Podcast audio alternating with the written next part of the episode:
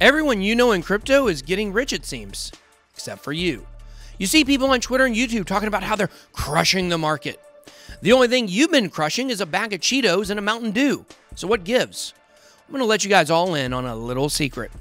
In general, the average investor loses. Sad reality you have to face. It's harder to make money than people would have you think, but today I'm going to show you the top five reasons why you are not making money in cryptocurrency. Let's get it. Welcome to BitBoy Crypto. My name is Ben. Every day I show you how to make money in cryptocurrency. And today I'm going to show you why you're not making money in cryptocurrency. If you like money, make sure to hit that subscribe button and join our free Telegram group, The Bit Squad, to connect with me. Links are down below in the description. Now, in this video, I'm going to be showing you exactly why you are not making money in crypto. I'm going to be giving you five reasons that you are coming up short when trying to stack those gains. So, the first reason you are not making money in cryptocurrency is because you're FOMOing too much. FOMO stands for fear of missing out. It's actually a term used in other areas than just cryptocurrency, like a teenager feeling sad about missing a party, for instance, or seeing all those cute couples on Valentine's Day wondering what would happen if a lady actually developed feelings for you and you didn't have to pay her. Damn! But in crypto, this means that you're watching giant green candles forming on a project's chart. With each subsequent green candle, you do the math on how much money you could have made if you had just invested in the coin. At some point, you start getting the feeling that you should just go ahead and throw caution to the wind and invest in a pumping coin. And the moment you do is usually when the price dumps and you lose a ton of money. The thing people often miss when they FOMO into a pumping project is the upside potential versus the downside potential. If a project has jumped 40% already, how much higher to the upside can it really travel? Sure, during the most heated times of altcoin season, projects can 2x or 3x overnight.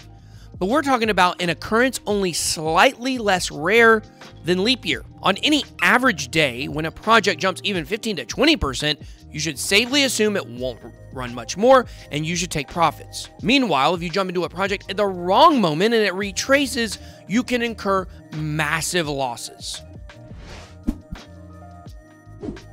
The next reason you're not making money in cryptocurrency is listening to FUD. This stands for fear, uncertainty, and doubt. Now, we use the words FUD and FOMO a lot, and there's a reason for this. These are such common ways people lose money in crypto. Also, by the way, if you're new to crypto and want to understand more of the lingo we use in the culture, cryptocurrency, along with other core concepts, make sure to check out my beginner's crypto course, The Regular Guy's Guide to Crypto, by visiting crypto4dudes.com. That's the number four. But back to FUD here. This occurs when there is news or negative sentiment circling around a crypto project. Now, the story could be true or simply a false rumor the fear, uncertainty, and doubt itself isn't the hugest deal in the world. I mean, we see stories that spark these kinds of emotions in sports, politics, and basically every facet of life. Like, imagine your favorite sports teams having a great season, then one of the key players gets an injury. Any good sports reporter who knows how to get clicks would make a disaster filled narrative about why the team's season is done and they'll go down the drains because of this one injury. But in the world of finances and investing, these types of hypothetical doomsday articles lead to people making bad investment decisions. If I had a dime for every project that I've heard was dead only to come roaring back to life, I would have probably several dollars. Cryptocurrency is pretty much pure speculation at this point. One day it will be much more, but for now, it is what it is. There isn't a huge link between the fundamentals surrounding a project, including news, and the price. So when a project gets bad news, you should be slower to react. Those who often jump out and panic end up regretting that decision. The third reason you are not making money in cryptocurrency is because of hopium. It's a made up cryptocurrency term that combines hope with opium. That's because hopium is, to borrow words from the late great Rick James, a hell of a drug. It's a powerful combination when you start talking about hopes and dreams. And that's what cryptocurrency does for many people. It allows them to step outside of their cubicle and dream big about what could happen in the future. Now, listen Bitcoin could go to a million dollars. Heck, it could go to $10 million. but I could also win the lottery. It's ultimately probably not going to happen. Hopium allows people to live in a fantasy world where they own yachts and snort cocaine off girls in bikinis or less in the Mediterranean, and unpaid girls at that. Then, when they come out of fantasy land, they find themselves in their same boring, mundane life. And hey, there's nothing wrong with living a normal life. I may have even done it once myself before I was reincarnated into this thing I'm living now. But you have to stop focusing on the best possible scenario for your crypto and living in hopium. Like, yes, XRP Army, we get it. The price per XRP in a perfect world could balloon to $589, but it probably won't. So you shouldn't be going all in on one project because of one possible scenario that could make you extremely rich. I'm picking on the XRP army here, but the truth is that too often investors fall for the hopium provided by their community echo chambers where everyone pats each other on the back saying, Great job to one another. Hopium tends to lead to people being stuck in one project for too long when they have gone way past their peaks, which leads us to our next reason you aren't making money in cryptocurrency. You are getting married to one coin. Marrying your bags is probably the way I've seen some of my closest friends even lose out the most on big gains.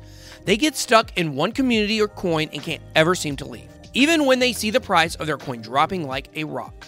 You have to think of it like this not only are people putting their hard earned money into cryptocurrency, but they're also putting their time in, and they want returns on all their investments. I mean, we all do, or we wouldn't even be doing this, right? It's about making money. But when you get stuck in one coin past its prime, it can be extremely painful. You've sacrificed investing in other projects because of your deep conviction to whatever coin you're connected at the hip to but there are some other things that can make it difficult to sell a coin you know isn't going anywhere. You may have gotten hugely involved in the cult, I mean, community of a certain coin. You know people personally, and you feel like you would be a sellout if you dump your bags. You come up with every justification and rationalization in the book as to why you can't sell. It's a never ending cycle where you think about selling but never do it. This is called the sunken cost fallacy. This is where people feel like they put too many resources into something to pull out. It's an internal struggle and bias that defies logic. It's simple. When an investment is hurting you, it's time to pull out, no matter what your history with that investment is.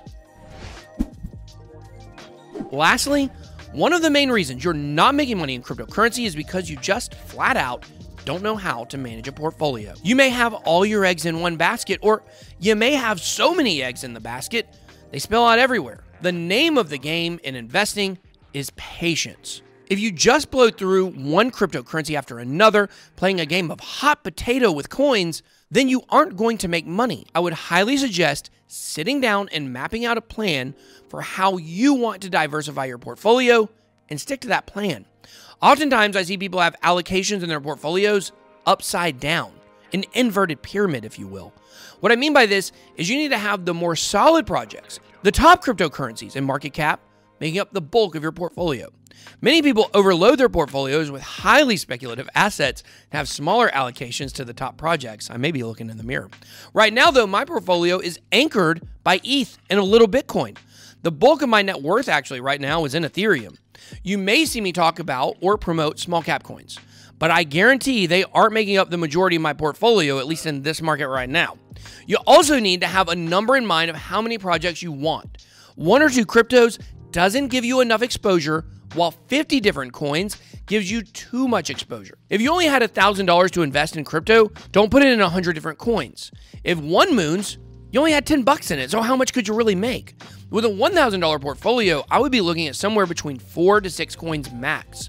It's all about finding a balance. The important thing to making money in crypto is to create a plan, stick with it, and stay objective.